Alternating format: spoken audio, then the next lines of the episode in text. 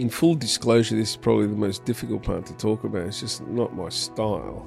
The signals were there for all to see, but I didn't see any of them. Because that was not the way I was wired. If we go all the way back to my childhood, I was wired just to work hard, be the first in the office, and do the things.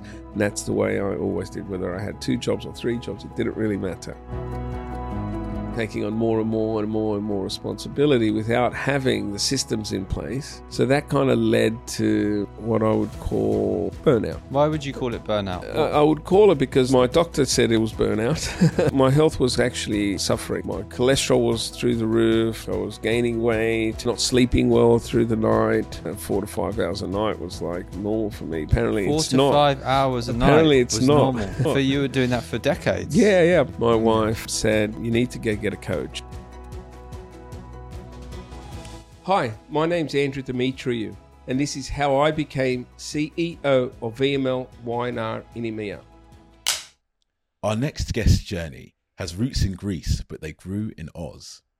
Faced with the earliest challenges of being different at a time when that was seen as odd, his parental influences always pushed him to do better. And as he grew older, he took a jump across continents despite leaving the hot weather. He now sits in a space where he has many countries to lead across multiple time zones and holds the belief to encourage and empower people so they are enabled to grow. They say it's not where you've been, it's about where you are. We're here with Andrew Dimitriou, CEO of VML Y&R EMEA. So that's your story in a poem. It is. It is. And that's what we're going to unpack today. How does someone go from 1999 account coordinator at Y&R all the way up to CEO for Europe, Middle East, and Africa for the same organization? That's a fascinating story. A lot of people would love to know how to do the same, maybe. So we're going to unpack that and uh, unpack your moving countries for love yeah. and the family journey with this. So take us back to the beginning and set the scene for us of, of your life. Yeah, I guess the beginning is kind of very influential, actually. You know, and you kind of figure out how influential it was only later on in your life. So I think it's important to kind of spend a minute on it. So, like, I was born to Greek parents, Mm-hmm. okay, that left the dictatorship in, in Greece and essentially left with their clothes on their back and, and went to Australia. So Tough. uh, tough Not easy. tough, not, easy. So essentially, in the modern day world, I would be an immigrant, although I may look like a middle aged white man um, and speak like an Australian. I am literally an immigrant into into the country, and I think that was shape that, that shaped me a great deal actually, because you watched your parents, you know, struggle with learning a language, you know, finding work, living a life. Um, and don't get me wrong, we ended up living a great middle class kind of life, and and we were quite fortunate uh, at the, at the end of it. But it was, you know, it was hard work, you know, two jobs sometimes and things like that that really kind of helped shaped, you know, who I am today. Like nothing is for mm. granted. You have to always work for something, and once you work hard, you always kind of get it back. And that was almost imbued in me before I even had a chance to kind of learn anything else because it was just watching what your parents did. I right? see. Yeah. So you're looking at them and going, okay, this is how life is. You've got to work hard. One job sometimes isn't enough, and and that's that's a requirement of life. Yeah, it's a it's not only is a requirement of life, but it's kind of like it also teaches you the discipline that with hard work you do get things, right? So mm-hmm. you know, and so like, you know, you you can get to buy a house, you can get to buy a second house, you can do things if you put the hard yards in to be able to but everything has a cost, right? Like you have to work mm-hmm. hard, you know, you know, so there's I, f- I find it interesting these days where people say, "Oh, you don't have to work hard, and you know you can work smarter and things like."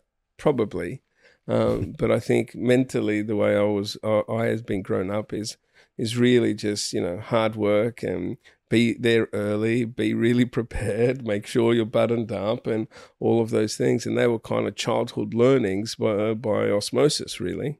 Tell us Yeah. about the times you you grew up in Australia and and um, you see, witness your parents working hard and building uh, a future for the family. Then you decide to go backpacking, Yeah. Yeah. and you want to. I guess you want to see the world. You want to travel a little bit. Uh, what was that experience like? And and and you had a, a crossroads situation. Yeah, that I had a trip, right? crossroads situations.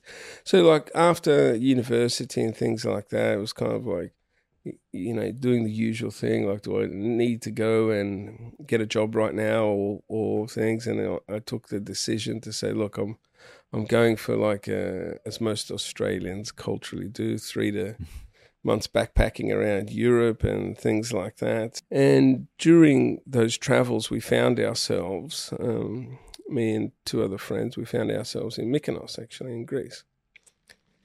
And it was in one of those, back in the day, we're talking, it's going to age me, but 1997, um, where Mykonos may not have been as glamorous as it is today, Mhm. but more like, you know, alternate lifestyle, I would say. And so we were backpacking through there, staying at a little pension, as they say. So like the the old Greek person's house that had a couple of extra bedrooms and things like that you would stay at. And it turns out I met someone there actually. Um, I met my wife.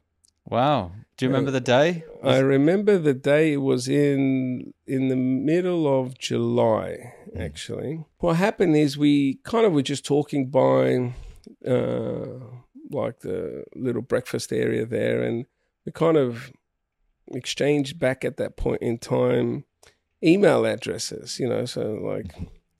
Uh, I'm going to age myself again, but it was a Hotmail address I had. Andy Blue at Hotmail, I think it was. Anyway, um, thankfully I don't have that email address anymore. But um, we said, like, you know, if life has its ways, you know, we'll we'll meet again somewhere. And how old are you at this point? Twenty three. 23. Mhm. 23. Okay. So I um go back to Athens with my friend. I was staying with my aunt's house, and we kind of took the bus to go to explore down somewhere in Athens. And back in the in that day, not to age myself again, there was these things called internet cafes. If like, um, so talk about a business concept that went bust. But um, so I was sitting at an internet cafe, and I was just kind of emailing some people back home, and I get an email uh, saying from Jennifer and her friend Nikki saying, We are now stuck in Athens. Our plane is delayed. Are you guys around? And, And you're so- in Australia now. No, I'm in Athens. You're still in Athens? And she was in Athens getting ready to take off back to the US. okay. So two weeks later, I get a little alert saying, you know, whatever the Hotmail alert was. And I click on, we're stuck here. Do you guys want to see? It turns out the internet cafe was like a 10 minute walk from Oh, their, wow. their hotel. So I walk over there and the hotel, and they said, oh, we've got seven hours. So we had a lunch and things like that. So I took them to the old Athens airport, which is not really exciting, but the plane kept getting delayed. So what was supposed to be like a six hour delay turned up, you know, classic Greek airport infrastructure was, you know, I think to seven o'clock in the morning. So we just stayed up there and we were talking and things like that. And that's where the sparks And began. that's where the sparks began. Uh, unfortunately, my aunt had a heart attack because there was no mobile phone. She thought I was missing.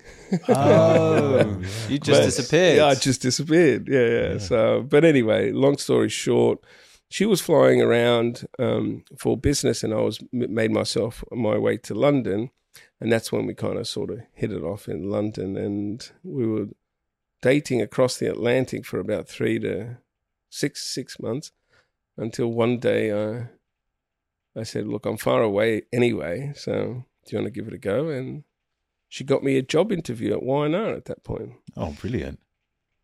But you had to leave your friends, your family.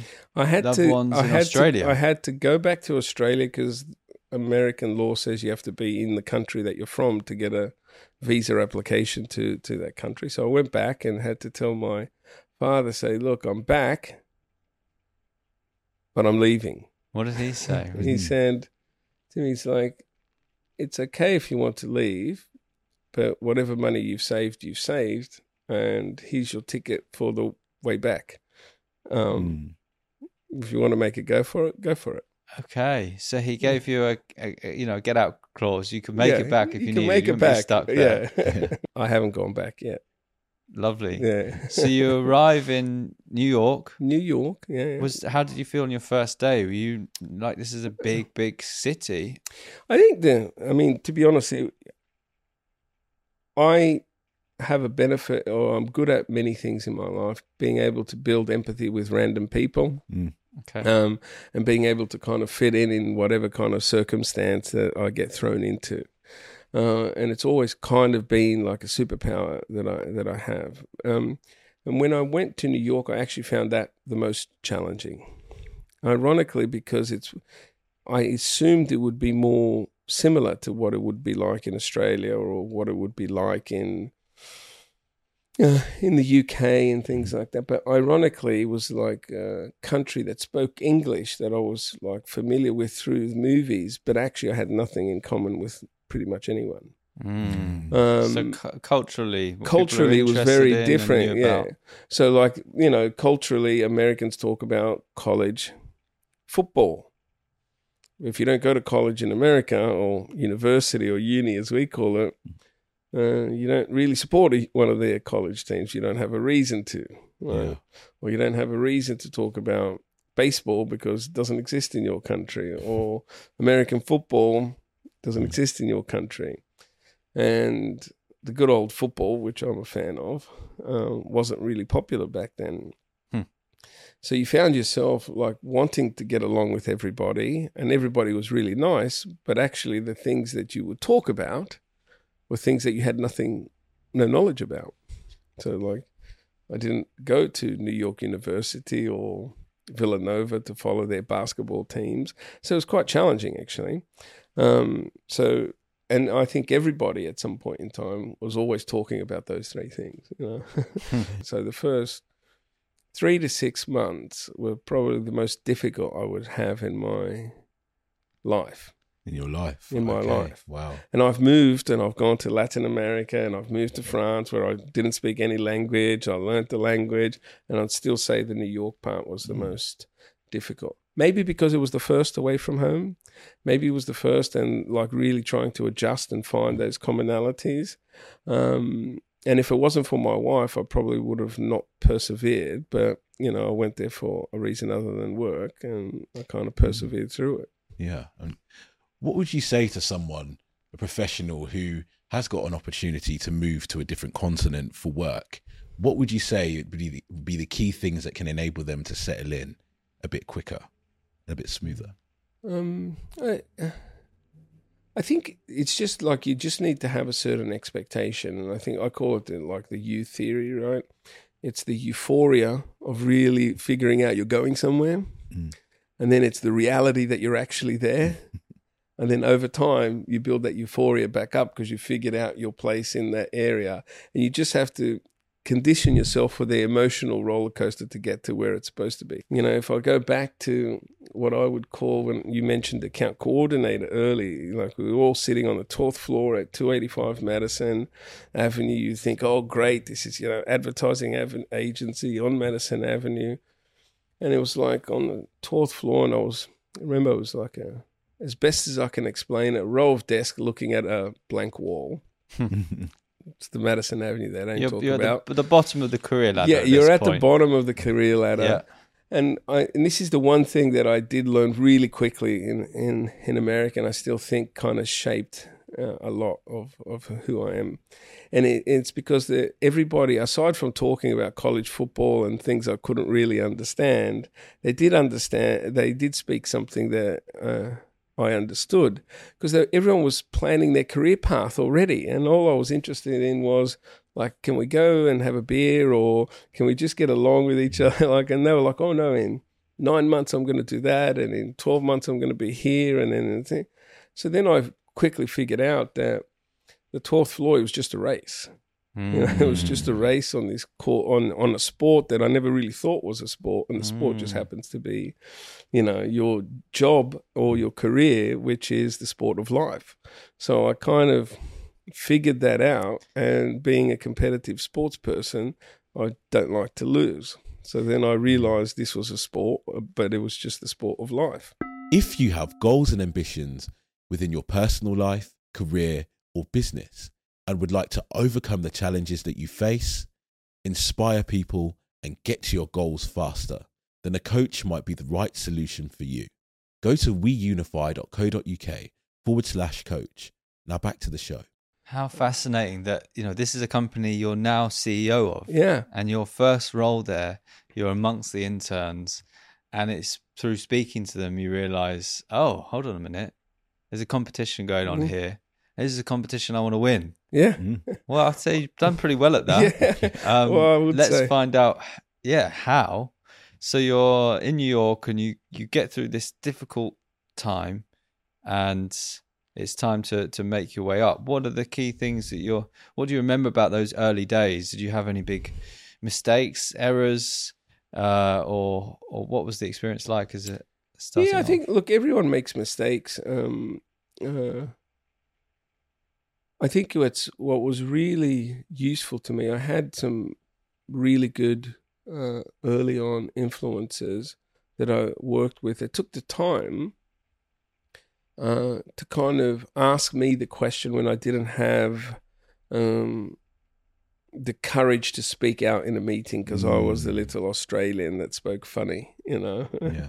um, they said they went out of their way to ask me my point of view on certain things, or went out of my or of their way to kind of encourage me to kind of speak uh, uh, forward. So I had like two really early on uh, bosses at that point in time that were really good at building that empathy, I would say, and building that part of me up that it was okay that you could speak and, and things like that. So they really shaped the ability for me to ask someone that may not be the most senior person in the room, that may not be the most obvious person to answer the question what they think, and to really bring the people out and into into the meeting, which was Mm. which is great. Now, there's been mistakes along the way for sure. How did you? So you went up to you went account coordinator to account executive and got yourself up to account director within what two two and a half years. You were an account director. How was that? Is that roughly Yeah, that's roughly right. roughly right? Um, I would How? say how um, hard work. Uh, so I would I would say the first the first few promotions were somewhat by circumstance, and I say that is because like someone in between left, and by the time that replacement came, they figured out that actually I was doing that job for all of that period of Mhm. time. So it was like, okay, so why do we need that other person? Let's extend that. They're like, oh, okay, congratulations, that thing. Um, and the other part was, and this is a lot of my learning and training, was back in the day when we had a business, uh, it was business development, it was the new business team in what was then called Y&R Incorporated, led by uh, Pat Doyle at that point in time. And this is where in any given agency, the best thinking is always in the new business team because that's Mm. where you're showing your best face to to the prospects. That's always the best thinking exists and stuff. And so I was in that team. Mm. You know, yeah. if I look at people that uh, were in that team before me, or uh, yeah, before me or after me, they're all CEOs of other companies at the moment. Uh, like all ten of them, they're all literally CEOs Wow. of other of other companies, and it was such a great training ground because you're dealing with strategic business issues, you're dealing with solving clients' business problems, but you're not dealing with it on an annualized basis. You're dealing with in a six week sprint, and then a new category comes in, and it's another six week sprint. A new Mm. category comes in, so you've learnt three different categories in a quarter, and so on. So you're really, and I did that for two two two years, which just kind of propelled me because then all of a sudden you you're used to dealing with senior stakeholders you're used to dealing with things and Mm. when you don't have the benefit of time and everything is compressed you just have to do what you have to do right? Mm. Yeah. Like and that. so that was that was my biggest um i think career accelerant if i can use that Mm. that that term What do you think the lesson there is, Ash, for people listening from Andrew's story there. Well, I think it connects to what you said before about momentum on momentum on Mm. momentum of what you do now. If you're able to keep yourself in a certain gear, in a certain mode of of being consistent and always kind of working to your best, then you're going to grow quicker. Mm. You're going to be more. You're going to be more motivated to put in that extra work to to be the best, to be the most prepared, to be to be ready for the new opportunity when it's there. Be that. I think what's the alternative is also a good question that Mm. people should ask. Mm. You know, like um, you know, like I really enjoy this business. Like I have a passion for creativity. I enjoy work, and when we go and we, we see something on a on a whiteboard or on a sketch, and then it comes to life, and we produce it, and we make it, and we see business results coming out of it. It's a perfect blend of where business meets where art. Right, we're creating things for consumers to interact with and purchase and use products with.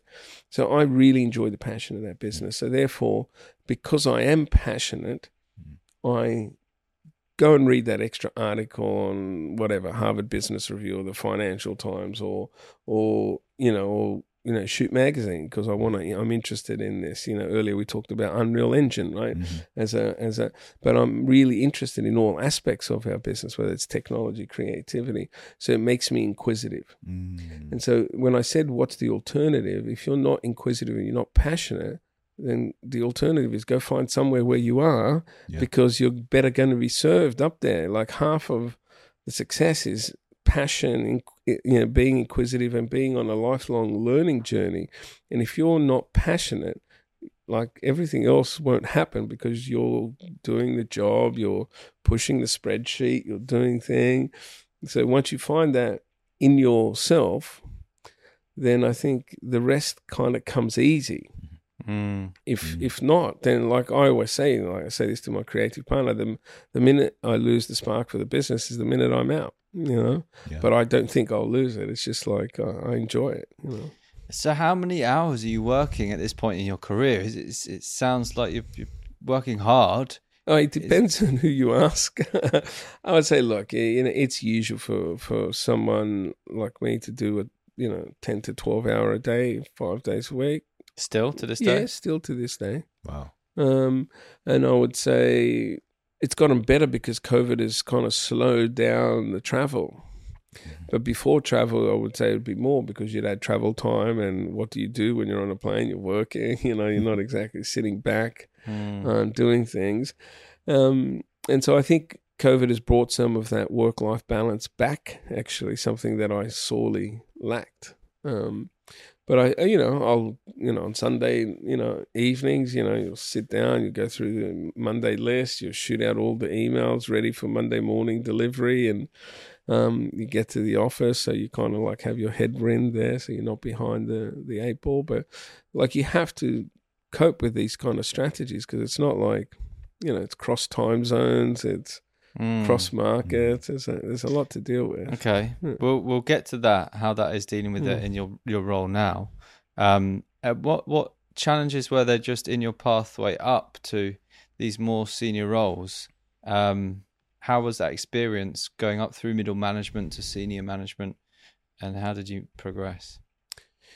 I, I I would say, as generally, I had some great bosses that have all taught me certain things. Mm.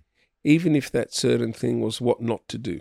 Through those experiences, I've learned to really kind of hone in on uh, a client's business and really try to understand it as well as they do, or uh, if not, uh, a little bit better than what they do through a different perspective.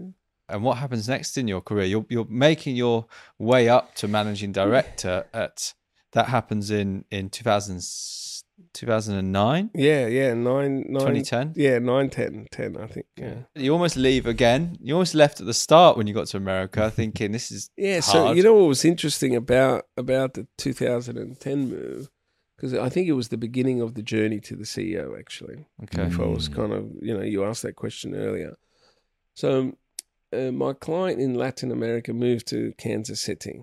Can you tell us who the client is? Uh, the client, well, the gentleman's name was Costas Kondopanos. He was the uh, president and CEO of Hill's Pet Nutrition. Um, He's now since retired. Uh, Still a very good friend. Mm. Um, and he asked my my then boss to say, "Look, I want you to start a WPP integrated team, um, but I want you to do it in Kansas uh, City." Um, and so I knew that there was something going on, you know, like, but I didn't really know. But I knew that there was Mm. something, and, and this is What did you think? You're like, I, yeah, I'll tell you what I think because there's a funny story associated with that. Because I, I thought for sure, like I was reading the tea leaves, I think I'm going to move to Paris because that that that side of the business is having some issues. I get it. I get the sense, Mm. and so I kind of made that mistake and mentioned it to my wife.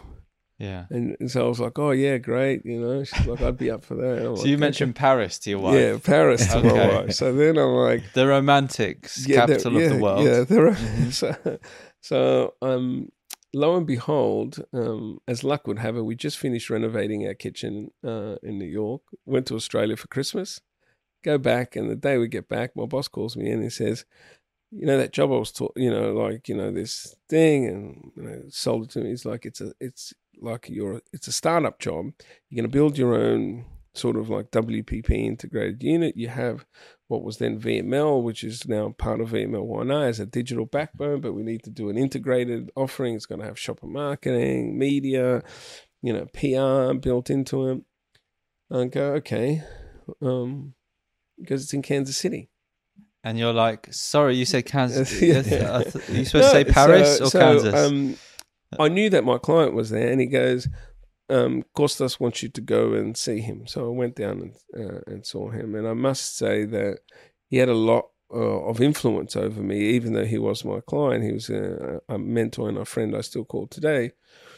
Uh, it's because of the way he treated the move, because he knew, having relocated himself to six or seven different countries with his wife and family, Mm. he knew how Mm. difficult it would be. And I had two 18 month olds at that Oh, time. wow. Wow. Yeah. So he brought me down there and he said, Look, this is where I live. This is where I did. He came have dinner at my house. He's like, um, I want you to do it. And he explained to me what he thought success looked like in the role and whether I wanted to, to do it and things like that. So I'm like, Great.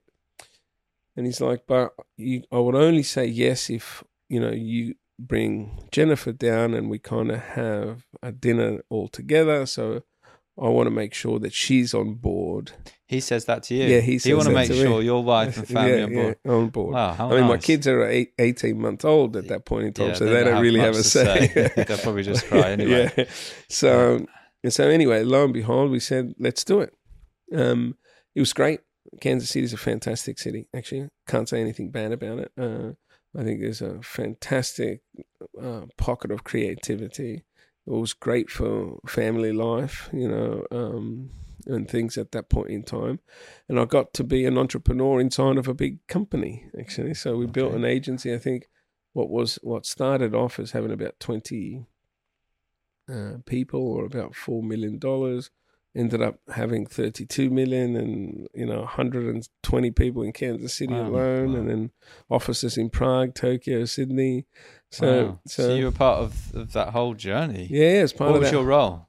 I was the guy making it all happen. That was there yeah, and but I went there with a a box and a dream. Like literally, I was outside someone's cubicle at one point So in time. why why you? Why did they go? Andrew is the man for this. Well, yeah, it's. I think I built a good rapport and trust um, With with the client, the client. Mhm. uh, and he he wanted a trusted partner because he wanted to really turn around his business, and he knew that he could trust me. I mean, Mm. we we had a relation ev- every Sunday. We'd go for coffee because we we'd live in the neighborhood. We'd walk.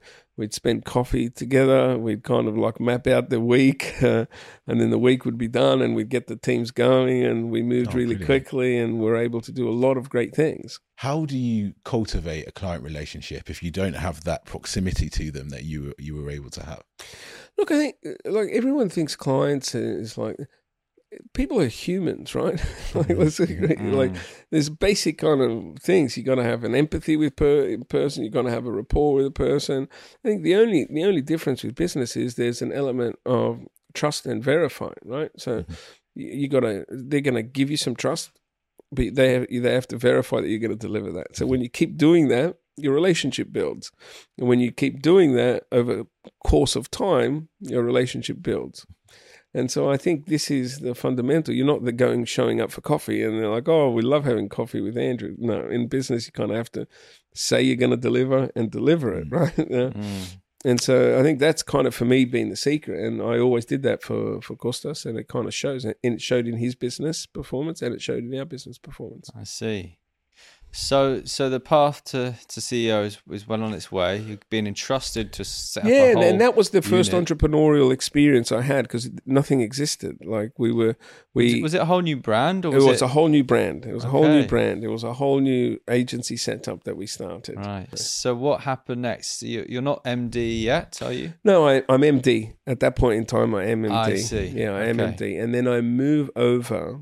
So Hill's Pet Nutrition being part of, of Colgate Global, two and a half, three years late, three years later, they said, "We want you to go to Paris." And So your wife's very happy about this well, news. You know, we were kind of very settled in, in things, but we said, Right. okay, How long had you been in Kansas? uh, almost three years. So the Okay, kids okay. just turned four. So, Right. Mm. so Just about to get out into school. And yeah, exactly. So thing. they kind of came over to Paris, uh, which if uh, you know, and that was to tur- to make what was called uh, Red Fuse or WPP unit into more like the unit I was running in Kansas City, more integrated, Mm. more modern facing marketing, more digitally oriented. And so that's kind of what I was brought over to kind of do. So, to give some context for anybody who doesn't know, WPP is a global. Yeah, company. WPP is a global marketing services uh, company uh, operating in technology, creativity, commerce, and experiences. We are, I think, roughly about twelve point five billion dollar uh, dollar turnover company in excess of hundred thousand employees. Hundred thousand employees Yeah, across the so world. That's a it's- lot. It's the largest. We are the largest, and we're proud to be the largest. Um, and it's been, you know, it's quite a journey actually. So is this when do you start interacting with the with the, so WPP is the holding company. They Yep. own uh, Y&R, they own VML Y&R. When Yeah. do you start interacting at that level? It was when I was um, coming out of the journey of Kansas City into Europe. It was then that I started. Mm. And then more so when I became WPP Global Client Lead. Okay. Uh, we pitched and won a large piece of business out of France. And I was, you know, at that point in time working with uh, the founder. Okay. Um, and yeah. We'll get to that then. Mm. Uh, so you, you get this call about and they say it's Paris.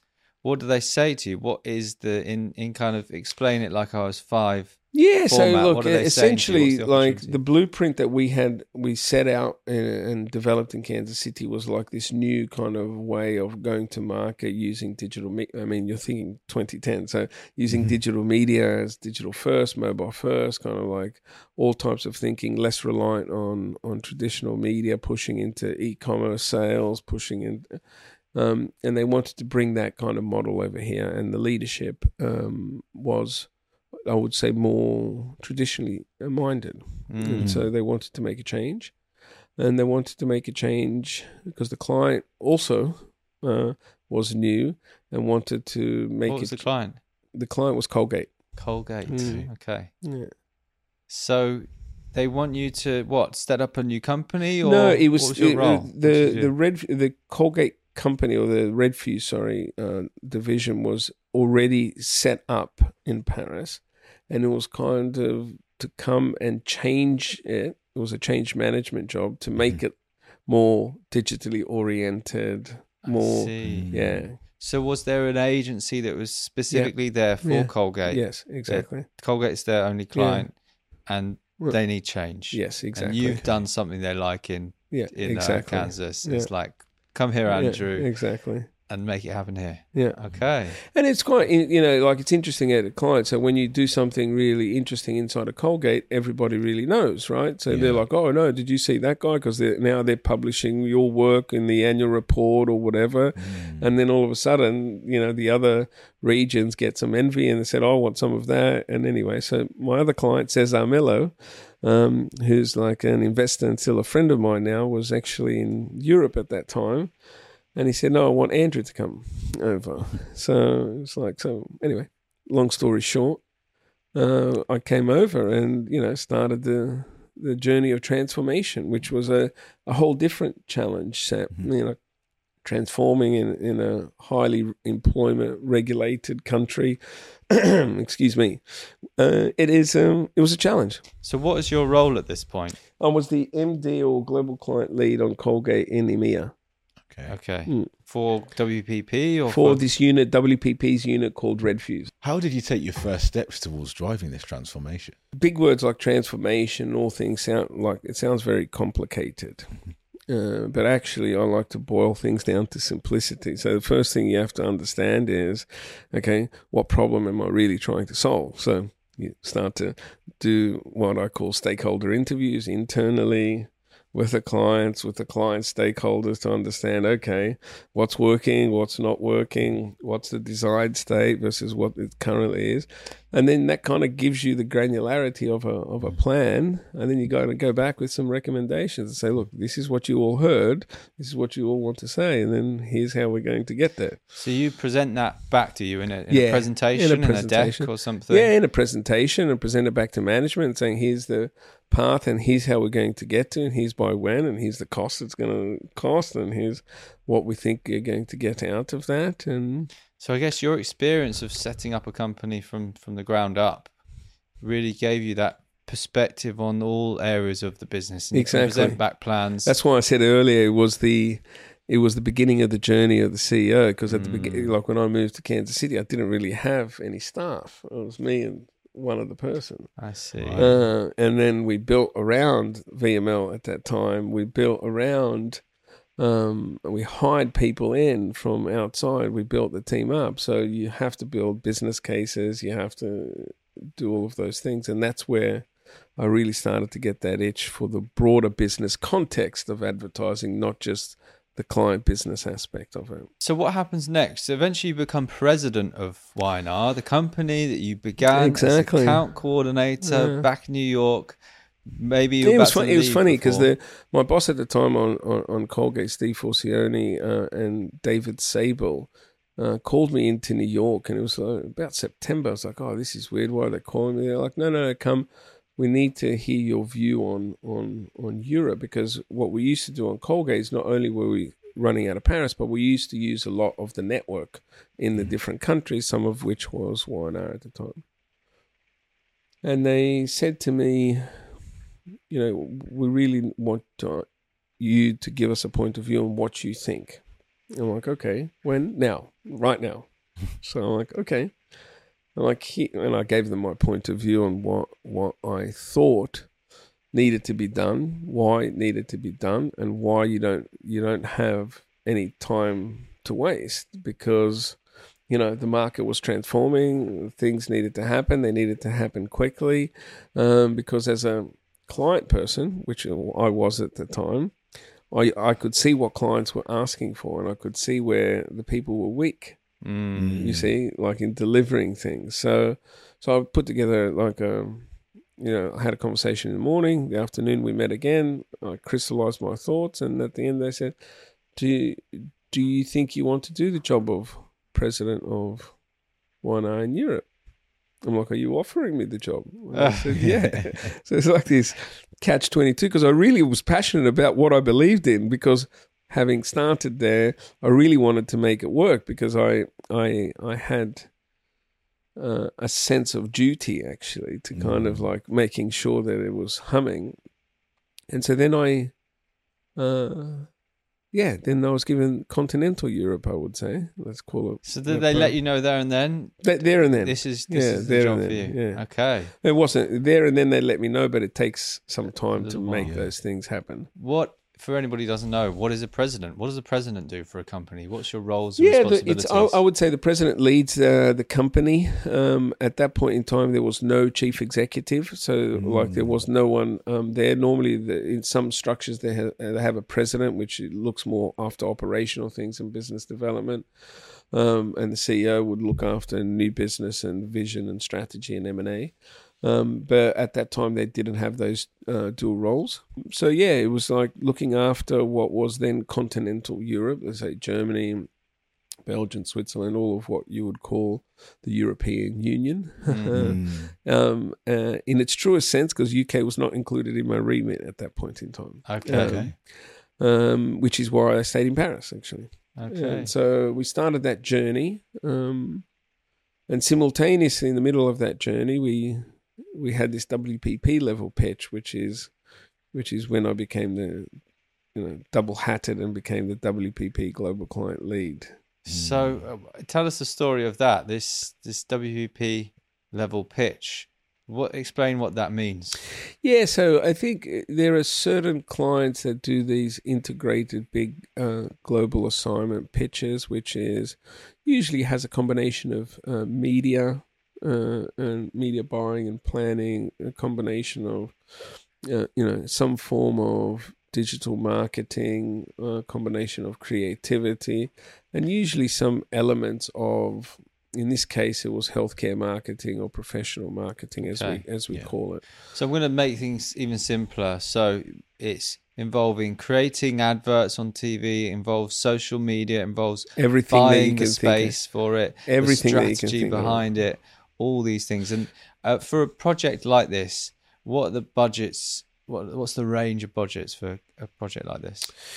Look, it it de- it depends. I think. Look, with without giving specifics, the the assignments that you're pitching for are in the tens of millions. Mm. You know, Great. so so you're not. It's not small. Yes. Okay. yeah. So you get you get a call or an email going, got this big pitch," and Well, actually, because it started in France, um, and you know, and it's like these these things, these tenders, as they're officially called, often last a long time. Yeah. So we're Yeah. like, you know, I think this one must have been about twelve months in the making, So twelve months from just to get the the work. just to get the work, Mhm. Yeah. and then the work actually starts. And what was this client? Uh, at that client was Sanofi at that time. So that starts your WPP role. Yeah, yeah, Okay. Because you won the pitch. because I was the lead on the pitch. Yeah. I see. Mm. yeah. And and what do you think were the key things that you you and the team did to to win that pitch? How do you win such a huge pitch? I mean, I think every pitch has its nuance, and what I think what they were looking for and what we were good at is providing some alternative solutions to what their current partners were able to offer. Um, so we were really good at uh, on the media side of things. We're really good on on on what we call our healthcare professional marketing side of things. We're really good on delivering um, some digital programs. So you know there were nuances, but by market. But this was like a business that operated in sixty eight markets around the world, and this was uh, on top of my day job, which remember was the president. So you're of still the president of this, and you're having to lead this this big pitch. But it goes well. You win the win the client. Yeah, it goes well. We we we grew. Uh, I, I would say. I said if, if if I was being honest with myself more than anything else, uh, you know, doing those two roles for that long, um, it's not was not sustainable. Mm. It's just because clients' uh, work is like really consuming. Uh, Yeah, of course. and then your other job is really consuming. So those twelve hours that we talked about were often sixteen hours, you know, and the time zones that were global, not in region. So if I were, you know, sometimes you can't do too many things well. That's certainly the lesson I learned at that point in time. What was your experience working with Martin Sorrell? Were you working with him at WPP? Yeah, yeah, I, I worked with uh, with Martin on this pitch actually. Uh, Martin had many strengths, and he was always on top of, particularly on business development uh, opportunities. And What did Uh, you learn from him? I think um, what I thought he did extremely well was ability to identify new clients and new growth opportunities. Mm. Um, yeah, I would say he was relentless about those those things. When you had a new client opportunity, you know, like it was win it, win it, win it, win it. He has a winning mentality. So I learned that uh, from him, Mm. uh, and an insatiable appetite for it, as you can see probably from his second act. And did that Yeah. rub off on you? I don't know. I'm a different person, to be honest. Uh, Yeah. I think uh, um, I learnt certain things from it, uh, but I don't try to emulate. I think uh, um, I'm I'm pretty comfortable now in my own skin, probably more than I've ever been, largely because of what I've gone through. You know, like up until COVID, I was you know 16 hours a day for five days a week, and at it like it was kind of the very definition of burnout. So you Mm. kind of really, you know, pull the handbrake, and I call it the COVID handbrake, and stop the travel, stop everything, and really focus on an element of VML Y&R, which was a new remit, a new kind of job, a merger. Tell us about Yeah, that. yeah. So, so this is the a new era for Yeah. WP now, and, and Mark Read is CEO, Yeah. and he he makes the decision, does he, to to combine? Yeah, it was Y&R actually one of VML. Yeah, it was one of his first decisions. He came out of the blocks uh, uh, post uh, Martin and VML Y&R, and uh, I think, to be honest, it made strategic sense. There was nothing you could argue about it. He had like world's premier digital agency and a world's brand agency, and bring it together to have the whole spectrum of of, of suite of tools for clients. Um, and I think it made ultimate sense. And like the proof is in our performance, actually. Our growth rates over the last three years have been phenomenal because our clients are now seeing that, you know, building more connected brands is more important than ever. Having an agency that can do the whole spectrum is really important. It simplifies their life, it simplifies uh, their their lives and the growth that we were able to create. And I think the strategy is right, right? Fewer, simpler, you know, bigger What- things. What are you thinking though? You're president of Y&R, and all of a sudden, the holding company they go, okay, the company you're president of is going to merge with another company. you thinking, oh, am I out of a job? No, because there was there was a, a, a few of us that knew of the things that were happening. Mm. Okay, Uh, it you're wasn't just like heads up. yeah, we, it's not like you know you're mapping out positionings and things like that. There was a, a few people that were in the know beforehand. It wasn't just flying completely blind. If it was, I probably would have felt that. But obviously, there there it's unsettling all the time when these things happen. So I have a great deal of empathy because in, in a lot of the markets there was, was this duplication and things like that. So these these companies combined, you go from president to CEO. Okay. Yeah. Was that? It was just a nomenclature. It was a nomenclature thing. We did, there was just one company had one terminology and the other had term, the other terminology. I think functionally it was almost the same job. We just needed to have a different strategy and a different approach, and we built a team to that was looks So very you're different. CEO for which region? VML Y&R in Europe, Middle East, and Africa. Europe. That's that's when that begins. Yeah, 2018. 2018. Yeah. Okay. Mm. So all of a sudden, uh, you take on not just Europe but Middle East and Africa Yeah. for two companies combined. Yeah. How do you deal with that? What do you? What's your role? What do you have to do in your first three months with this situation? Are you an agency or brand that would like to work with our production company, Unity and Motion? If so, contact us at unityandmotion.com. We produce commercials and social content for brands such as Chanel, Amazon, Reebok, Harrods, The Ritz, and many more. Now back to the show. Look, I, I'm quite happy uh, and fortunate, I would say, that I we really have a crystal vision. I think everyone in our global leadership team set up a crystal clear vision for everybody to follow, Mm. you know, and that kind of like just paved the way. Like, you know, we talked a lot about culture earlier. You know, we really do a lot of work around our culture, making sure people are like bringing their whole selves to work. So I think for me, having that vision, and having everyone buy into that vision, was the my like in in first 100 days, that's what we spent a lot of time doing, making sure that we were always communicating this is the vision, this is the thing.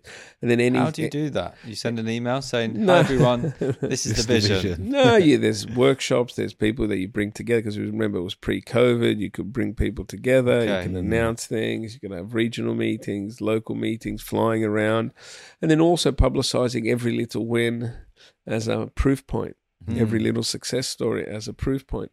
And the, the reality is, we the story worked for our clients and the market, and we were growing. So it was easy for people to accept the vision because the performance was coming. Could you share the vision in one sentence? What was it? Yeah, we, we create connected brands. So we want to build the world's most connected brands, and we do that through our brand experience offering, our customer experience offering, and our commerce offering. What does that mean? So we believe that simply that for a brand to exist in in in people in in life today, it has to be wherever people are, whenever they are, that it can engage with it, and it ca- it it just has to be connected into their lives. Um, and so if you think about the way you interact with any one of the brands, I mean, I just look around here. How many connected devices do we have? How mm. many brands are connected into your world? And when do you access them? People need marketing and technology and creativity around that. And that's what we provide for our clients. What is it like? How many staff are under your remit now? And you know, if there's tens of thousands of people, you can't have a call with them all. Who are you actually managing? What is what's sh- painting the picture of what it's like? The way we're structured is we have a country structure and we have a regional structure and a global structure. 13,000 employees globally. Uh, in EMEA now, we're probably about 4,500 employees across 24 offices or so. Um, And that's that's your remit. that's my remit, yeah. Yeah. And so when you think about a, scale, it can be daunting, but I think I've said this a couple of times simple concept, simple management style kind of helps. Um, I, I, I would say I have like the three three things that we constantly focus on, right? So, and we try to drive those same three things into the countries, into the region, and things like that. So, you know, like what part, like focusing on our business, you know, like what capabilities do we need? Who do we need? Do we have the right talent? Focus on our creative work and what's our output because we ultimately we are a creative business. And what is our culture? What does that look like? That winning mentality that I talk, and we have like programs against each one of those. From a management style, like the four thousand five hundred people, it sounds all grand and things like that. But the reality is, we break it down to countries, right? So, countries, are, and, and so the country leads. I have my one-on-ones every other week with them. So they're the CEOs. They're the CEOs of say VML Italy, I- yeah, CEO of Mhm. Italy, CEO of UK. So 24 of those roughly. is Twen- that- yeah, 24 of those. yeah. And then I have a, a regional team, which is, you know, roughly is business development, client growth, uh, capability growth, technology, creativity, people, and, and finance. Mm. And they're kind of like the, and my CIO.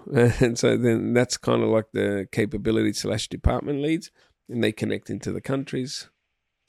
And, and so I think what, what I spend my time doing most is like, you know, 30 to 40% of my time is meeting clients, making sure our top clients are getting what they need, how they need, or participating in client workshops. Are Um, you meeting them and going for lunch or coffee and saying, how's it going? Was it more formal or a bit of both? A bit of both, actually. So some I'm really actively engaged, like presenting to them, doing things like that. So especially on our top five in the region, I would say. I would What say, are your yeah. top five for the region? Yeah, well, we'll, we'll I, I prefer not to That's not to fine. say because then you know I have my competitors and all of that kind of stuff. But the top five, I um, I go and see, um, you know, once a month, and most of the times I'm in a presentation. We're doing follow ups, and not only with a person but multiple layers in that in those organisations. So that's about thirty to forty percent of my of my time, I would say. Then I would say thirty to forty percent of um, my time would be on on new business, making sure we're driving the top line growth, not only from existing but but top line. And then the the twenty percent that's left, I would say, is more driving the operational issues, driving the capability growth forward. So it's more operational things. Like, you know, we're a publicly listed company. We have to have quarterly reviews, monthly reviews, all of that kind of, you know, fun stuff. Mhm. Um, but I, I spend, yeah, 20% of my time on those things. So you mentioned you're talking to it's roughly 12 CEOs every Mm. seven days. What would you say, say are the consistent traits that you see across your CEOs? I think uh, it depends on the on the markets, but I think everybody's after a similar kind of thing. Is where's the next growth going to come from? Every, we we live in a in a world where every single business is being disrupted. The advent of technology and what technology is doing to innovation and innovation cycles and length of innovation is profound. Uh, and I'm not sure, like tomorrow, what tomorrow will happen. Like you know, like if you thought about, and this is like ten years ago, no, yeah, ten years. The iPhone has been around for like I think about twelve years, right? For- Yeah, yeah, roughly, Yeah. roughly there. Um, they just got rid of the iPod Touch today. As a, it's gone. There's no more. uh, So they've decided that like we don't need that innovation. Mm. Mm. Like so, just think about like what that didn't even exist ten years ago, but now they've decided that that's obsolete. It's, it's took it's probably took fifty years to even develop it. now, now ten years later, what's going to be next? Um, and that's just something that is constantly disrupting. I think Mhm. now, you know, when you think about like COVID, like a- classic FMCG marketer would be extremely paranoid of their distribution channels being disrupted. Like they used to have a pretty simple business model. Couple large supermarkets, I'm going to give them their products, and the supermarkets would advertise and say, I have these products, and they would go buy them, and all they'd have to do is like, you know, two for one deal or 99 cents off or whatever, and, and advertise the brand, and more or less that was the equation. Now you've got Deliveroo, you've got Getir, Yeah. You've got things that, you know, like, and so how is that big marketer now going to do that and get the product into Getir app to give it to Mm. you? Because I tell you now, we talked about my kids earlier. Um, my kids are like on the Getir app and trying to order milk from the corner store. Like, you know, so some big brand is losing out on that because the other ones are more nimble. So this is the level of disruption, and that's like in the last 24 months. And so everyone's paranoid about where's the next growth going to come from. What do you think is the next growth? What What are you seeing? I think the acceleration onto uh, online influence purchasing will continue. Yeah. So What whether do you mean you by that? whether you decide to buy online or not, um, you will certainly go online and do a majority of your research uh, to do that. Mm. If you can buy online, you may buy online.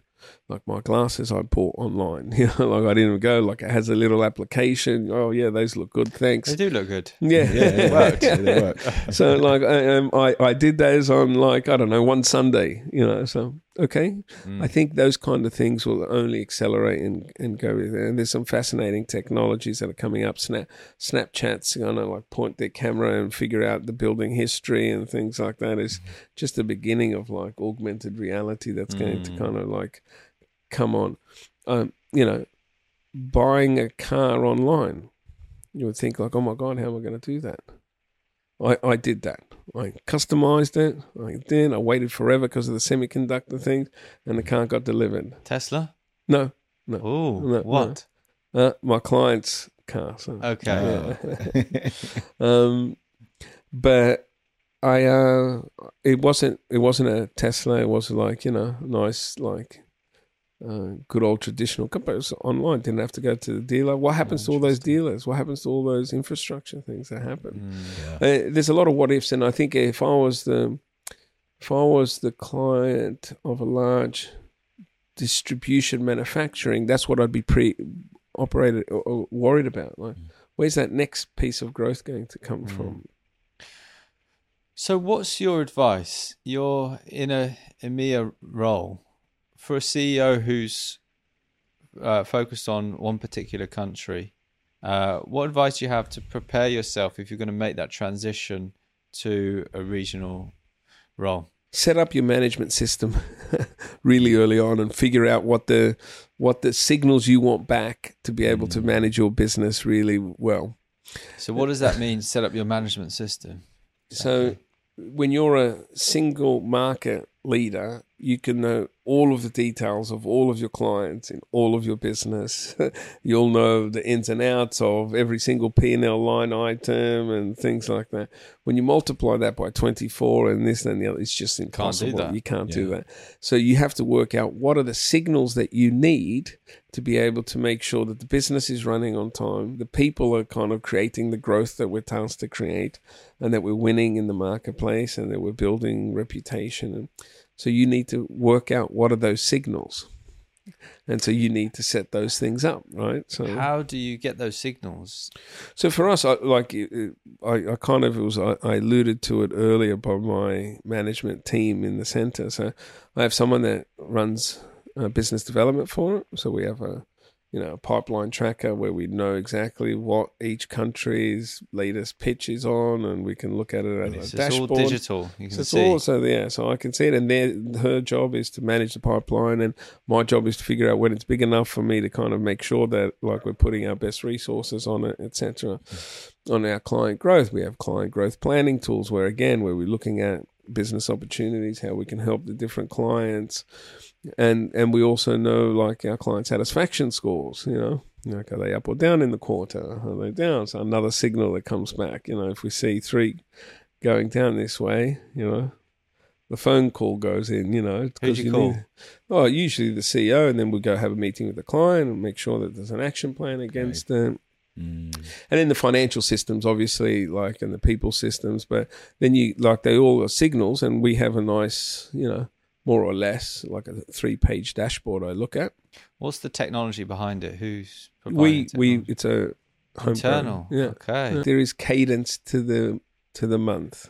hmm Mm. What's your cadence? week one is always like if it's a full week month let's Mhm. say week one is business development week two is client growth then usually there's a financial check-in right before the month close making sure that the things are done and then there's the month close actuals at the end which is the review looking thing Okay. and then each then, then there's tracks where we look at marketing externally because you know that's just the reporting signals but then what about the proactive signals so yeah like but you need to kind of be able to do that across 24 so and to know when you're going to get involved It's in a when lot of not. data. Yeah, that's Yeah. a lot of data. Yeah so uh, we we we have it i think down pat now Grey Matters new business tip for today. Use your CRM effectively. Your CRM is your best friend and will help you manage your deal progress, nurture relationships, and identify strengths and weaknesses in your sales strategy. Keep your data clean and make sure everyone updates their activities regularly. Grey Matters is a straight talking business development consultancy that empowers agencies to position, market, and sell themselves for new business success. Do you think that impact where you were micromanaged impacts how you manage your team today and that you you know okay when I do need to step in and when I can leave them to it? Yeah, I think I, I think in, in- generally speaking, yes, because I see that not only in, in managing the countries, as ultimately I'm a big believer. Like if you're the CEO of a country, you're a pretty senior person. You know, like you don't need a lot of hand holding. You need the vision, you need the strategy, you need the help in trying to deliver new capabilities through our regional centers of excellence.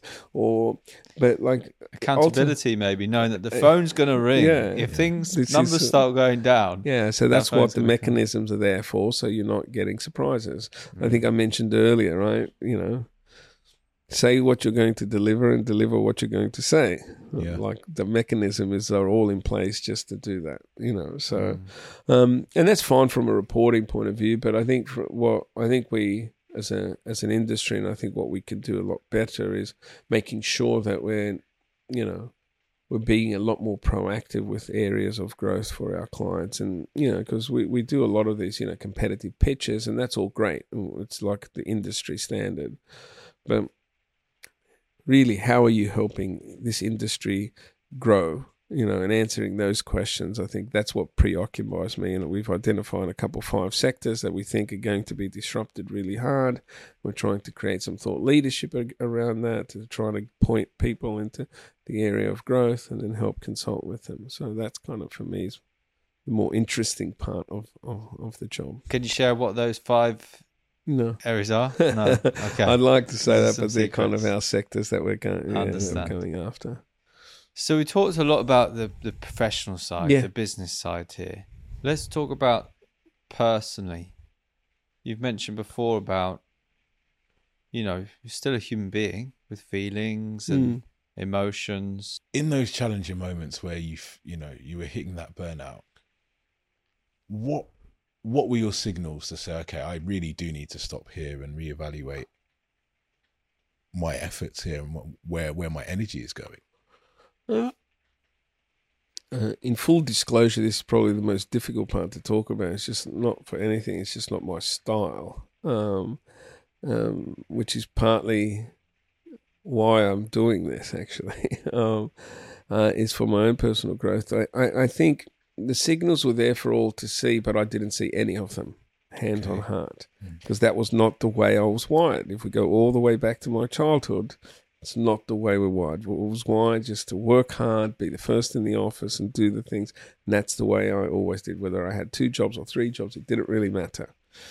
Um, and so taking on more and more and more and more responsibility without having the systems in place to be able to manage it, make you know you're kind of trying to do everything, right? So, so that kind of led to what I would call yeah, burnout, you know. Um, and so Why would you call it burnout? I, I would call how it would because my it? doctor said it was burnout.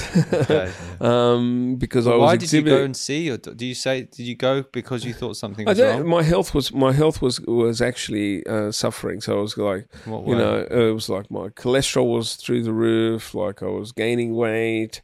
Um, I I was not sleeping well through the night. so you're um, waking up in the middle of the night. Yeah, I was waking up in the middle of the For night. how I was long? never really a good sleeper anyway, so I thought it was just normal. So you know, four to five hours a night was like normal for me, but apparently Four it's to not. five hours a apparently night it's was not. normal. apparently it's not. For you were doing that for decades. Yeah, yeah. Apparently it's not. So Right. um, some people do, and I'm like a l- you know I- I've never been like a twelve hour sleeper for sure, but I guess that was a little bit extreme.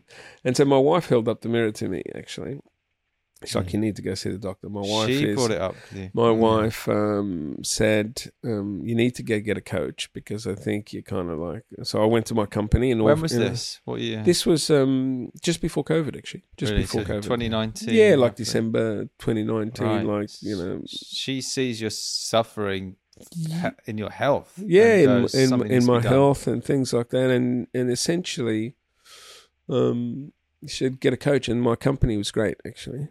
I said I need a coach. Uh, uh, why? I said this is why I think, but I'm not really sure. I've got a coach, uh, and the coach uh, was really great.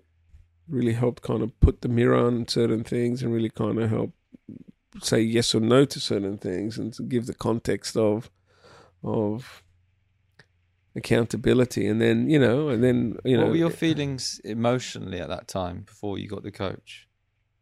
I didn't really it, because you're in the you're in the tunnel vision. You're in that like you know the streak. You're like, okay, I can do this. I'm still going to do this. It's not. So when someone holds up the mirror and says, actually, you, you know, like, look at what you're.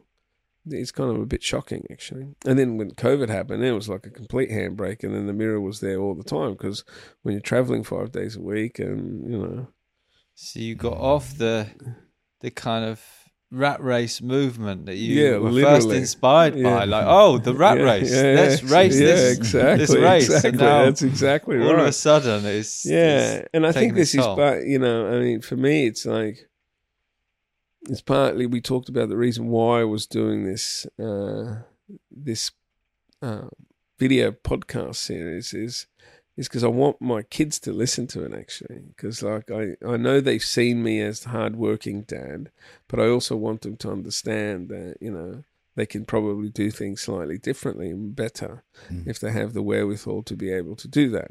Yeah. So, what's your your kids are watching now? What's your what's your message to them? And, and what are their names? uh, Zoe and Christian are their names. Hi, Uh, Zoe and Christian. Yeah. um, What's your My- message? my message to them is is simply find find something that you're passionate for, work hard at it, right, and try to make sure that you're not working exuberant amount of hours. You can you can still work hard at it um, and have a balanced life, right? So like what I missed is that balance element, and this is where my wife being mm.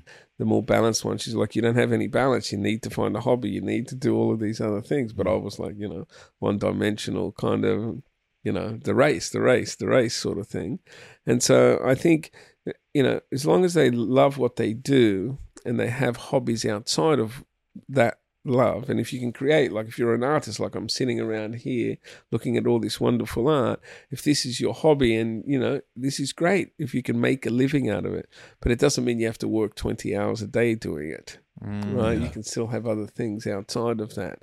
You can go and you know watch a theater, ride a bike, go swimming, whatever the case, and still be a great artist. Mm. And that's the advice I would give to to Zoe and Christian. But they still do need to find something they're passionate about. The journey to management has never really been about um, destination. Because I don't see, I don't see, you know, like in theory, people like, oh, you know, you're CEO. I'm like, okay, I never really think about it. I just think this is like what I'm passionate about. And I just have happened to have extra responsibilities along the way, but I'm still very close into the creative work. I'm still very close into into certain clients' business and things, and so I've never really thought about it as a title thing, you know. And uh, if I was to say to anyone, if you're thinking that way, then it's too trans. Like I'm sorry, you're never going to get there. Like, it's, What do you mean by that? like if you're if if you set out on a journey to be CEO, like chances are you're not going to be there because it's Right. like uh, what sh- what should your focus be on? you sh- on what the passion is on the work on being excellent at everything that you're doing at that stage in time. It's good to have a goal, but if your goal is just that next stage, you're like going to run over somebody. You're not going to bring people along. You're going to be that guy that you know you know that's you know i don't know like do a shortcut and cut the corner or whatever and you're not it's not really going to be that you know. In today's world you have to build a great ceo in my mind is one that has a set of experiences that they can draw upon that they can then kind of help mentor people and give that vision for the future right? If you've only got that one dimension you know mm. you haven't collected enough experiences you're going to be blindsided you're going to be i don't know maybe it's a personal thing but No, I think what's interesting you've said there is that of all the CEOs we've spoken to and interviewed, nobody has shared that, yes, I've always wanted to be a CEO, or when I came into the mm. company, that was my goal. It it happened as a result of Yeah. the work they Yeah. put in, the relationships that built they built, the impression they made upon people that made them go, mm. That person should be MD, Yeah. or that Yeah. person should go to the next that level. passion, that drive, that that love for the craft and what they're doing. i'm happiest when i'm looking in the creative room with my creative partner and kind of like seeing something that you know an idea and a, s- and a spark that's kind of just like you you know you're going to change culture a little bit you've just like heard something that's going to be amazing like a great example i'll never forget it. We were in like our one of our regional meetings and our poland ceo goes andrew we have this idea okay? I'm going to explain. We're literally walking to the meeting where i'm about to present in front of 40 people. He goes i have this idea it's for uh, BNP Paribas and the Gazeta national newspaper in Poland, and they want to do something on women's rights. So I found this the the number one porn magazine, and I'm going to buy it. I'm going to shut it down. I'm going to turn it around, and I'm going to put female empowerment content. So all the men that go by the porn magazine, they're going to find out. I'm going to turn it into a sex platform. I go, so what do you need from me? He goes, I need 25 grand or whatever that cost is and permission to buy the porn magazine because they're about to go bankrupt. I'm like, okay, great. go ahead. And all of a sudden, that won a Grand Prix in Wow. uh, in, in Cannes, and it was not my idea, but I was presented because there was like a permission thing about buying something. I mean, I guess there's a lot of the people. excitement of the idea. I can even Mm. feel my own energy now. I'm a little bit more excited about talking about the creativity than I was about myself. So. Yes. I mean, I think a lot of people in that situation will go, "Oh, that sounds risky. This could go wrong." It could go wrong, Let's but that's the difference that. between good and great, right? Yeah. Mm. So, just going back to, I think something a lot of people have faced difficulties with burnout. What are the impacts of that for you now? Obviously, you had the mirror shown up to you. Yeah. You went, you got a coach, you did something about it. How does that still play a factor in? Are you completely over it now, or No, I don't say it's an. I don't think you ever get over anything. You always have an experience Mm. to draw back on, and you have a baseline. Right, so like it's not like you, you know, like oh, you know, I'm I'm doing cured. This, I'm cured. no you know, more it's a- exactly. So then, Yeah. therefore, let me work hard and uh, go back. You know. So again, now yeah. I think what what I'm super conscious of now, and, and I was never, you know, I mean, like I don't know, like 15, 20 years, my wife would kill me for saying this, but she would always say, like Andrew, you need an extra habit. So like I'm su- super conscious about it. I, I play tennis twice a week. You know, once on the weekends on a Saturday, and I'll try I'll squeeze something in there when I'm in Paris on a Monday night or something like that.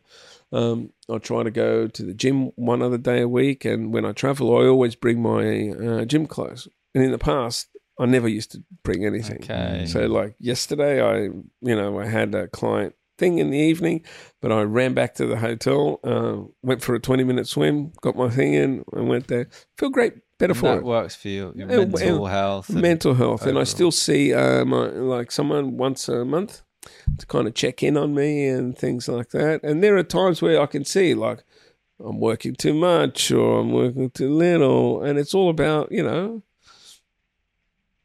the journey. Or I haven't exercised this week. I find my you know as long as overall you're kind of like trying to get to some continuity. And the biggest thing for me is when I'm in home, which for me is Paris it's the most stable because I know the gym is right there, the tennis court is right there, Mm. you know, like, and it's consistent, and I know exactly. It's when I travel that's the most difficult part. Mm. So that's always still a bit of a challenge. So, who did you speak to when you wanted to do something about it? Well, I told you I saw my uh, doctor who said do this, and he kind of um, brought the signs up. He goes, "Look, I think you're like classic burnout thing. Like all your blood test is telling me is that, and your voiceover of how you live and your sleep is you're on like uh, pretty much burnout." He goes, "Do you, I can write you a." You know, certificate, so you can take some time. I'm like, no, no, no. Like, Not doing that. I've got work to do. exactly. And he's like, but can you call uh, this person and see? And and I said, I don't really feel it's not my style to go there. So anyway, long story short, he said it. I don't know on month one. I eventually called the guy on month four, took you four Wow. months. four months to to call, call who? a therapist. The Mm. therapist. he And, you're, said- but tell, explain to me your thinking. You're I going. thought, don't worry, I know the problem now. I can solve it. I can do it on my own. I can do it on my own. And I was getting better. I was getting in the net, you know. But then COVID hit, and I think everything magnified at the same time. What's your message to others who feel like, look, I'm, it's tough right now, but I, I've got this. I can do it all. you never feel like you're alone. Okay, and uh, I think uh, you know, like I work probably, I'm probably very lucky. I work for a great boss, uh, Jon Cook, and when I kind of talk to him about this, he's like, "Okay, tell me when you need to take off. What can I help you with? What do I need to change? Like, thanks for reaching out."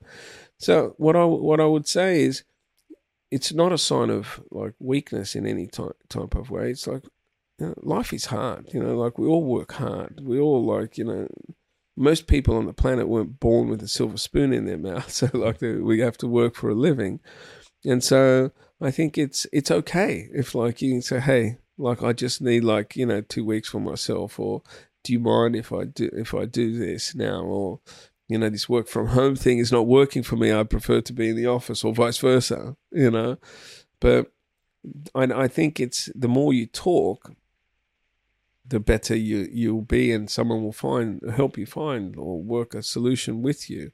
I just don't think you can self-soothe, if that if that mm, Yeah. makes sense in the nicest way. What is next for Andrew? Do you have personal things that you'd like to achieve in your life that you haven't done yet?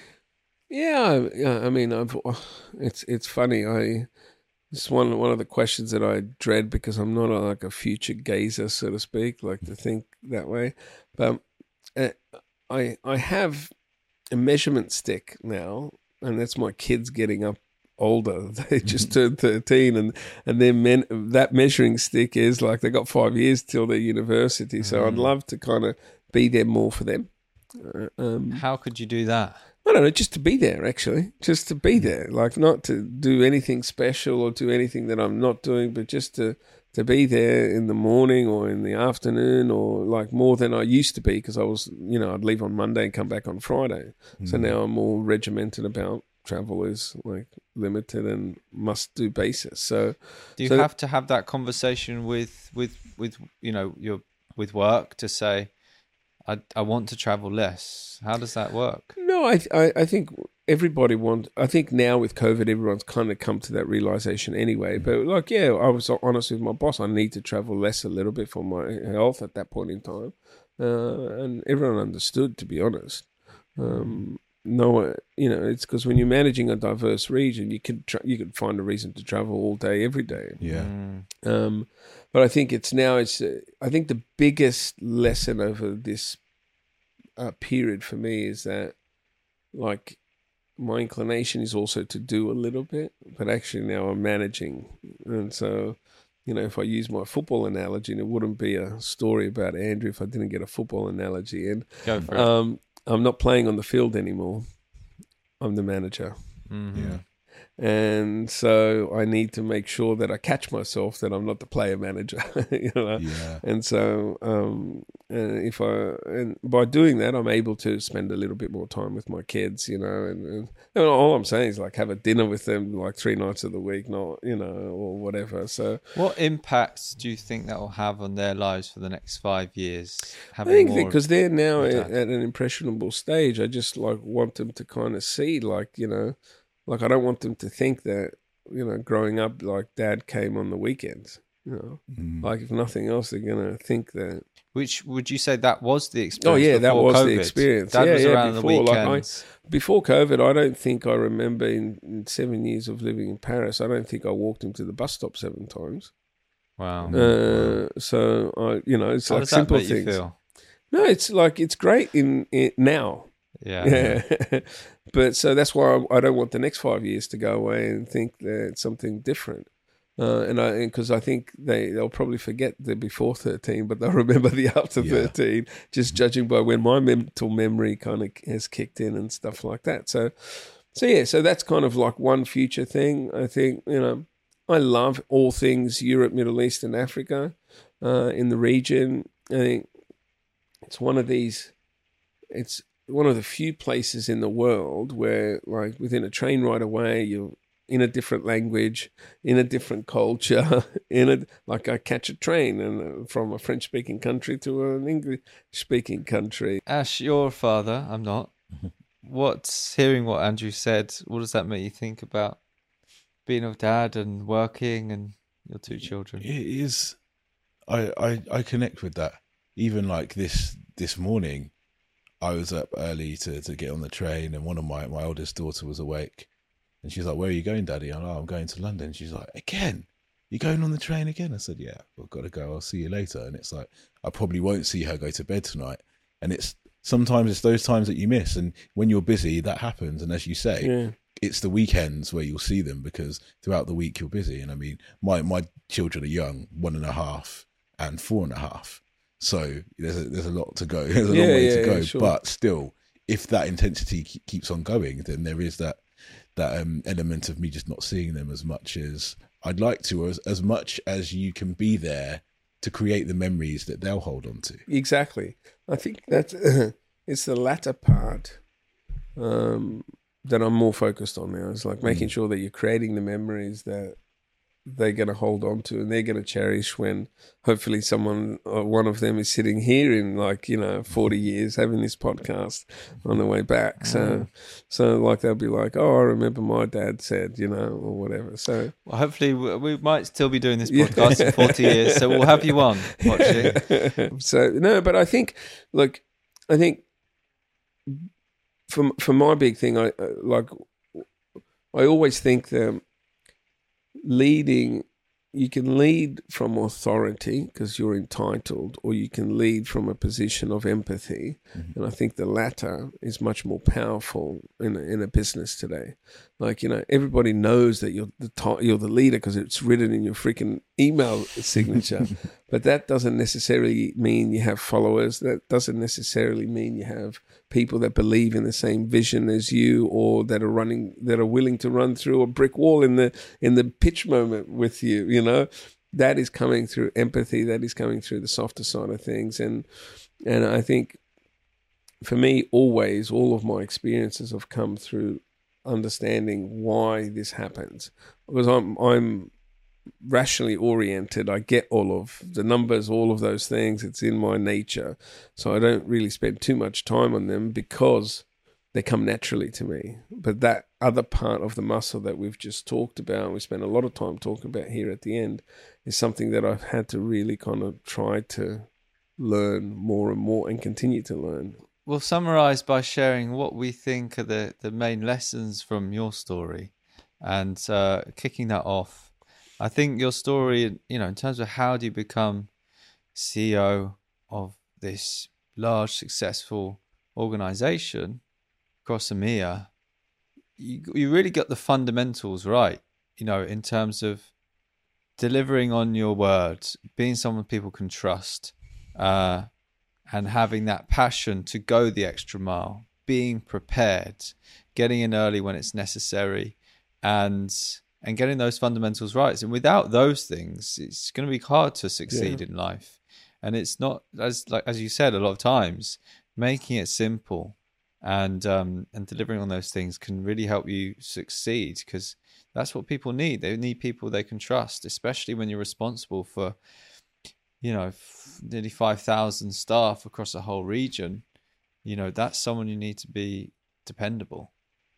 And also, if you choose love, you know it may all work out. It will all to work out. It will all work out. It will all work as long as you're pure. And again, it goes back to like having the right intentions. You know, whether that's getting into the office or getting into your home. If you have, if your intentions are pure, I think generally things work out for you. Mm. But you kind of have to have that that you know that thing in life where you're just you're pure about your intention in that moment you know? Mm. And so like if you if you have some motivation a hidden motivation that you can smell those people out. You all know them. You've all dealt with them and things like that. But i think you know having pure intentions doing the fundamentals right i think and, and most importantly having passion you know having passion like equally.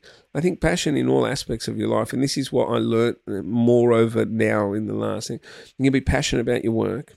You can be passionate about your home life but you always have to be also passionate about your health and what you have to do for yourself as a person. So you need those three things to kind of all like work together.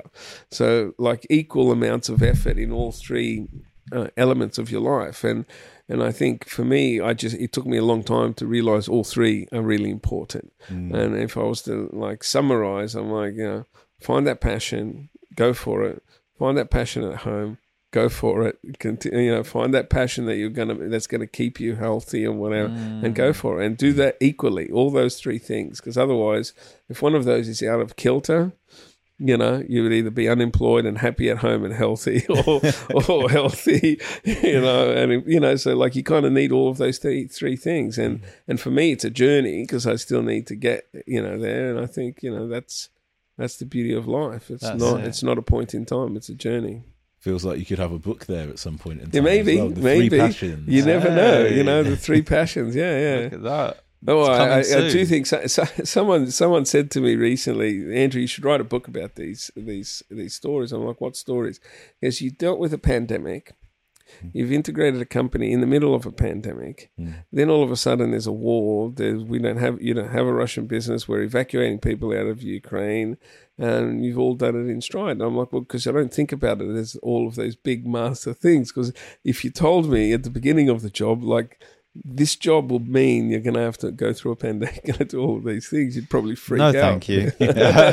I'll exactly, pass. exactly, exactly. So, so I think um, you know maybe there's something in that. The three things, the Mm. the, th- the three secrets to a good lifelong journey.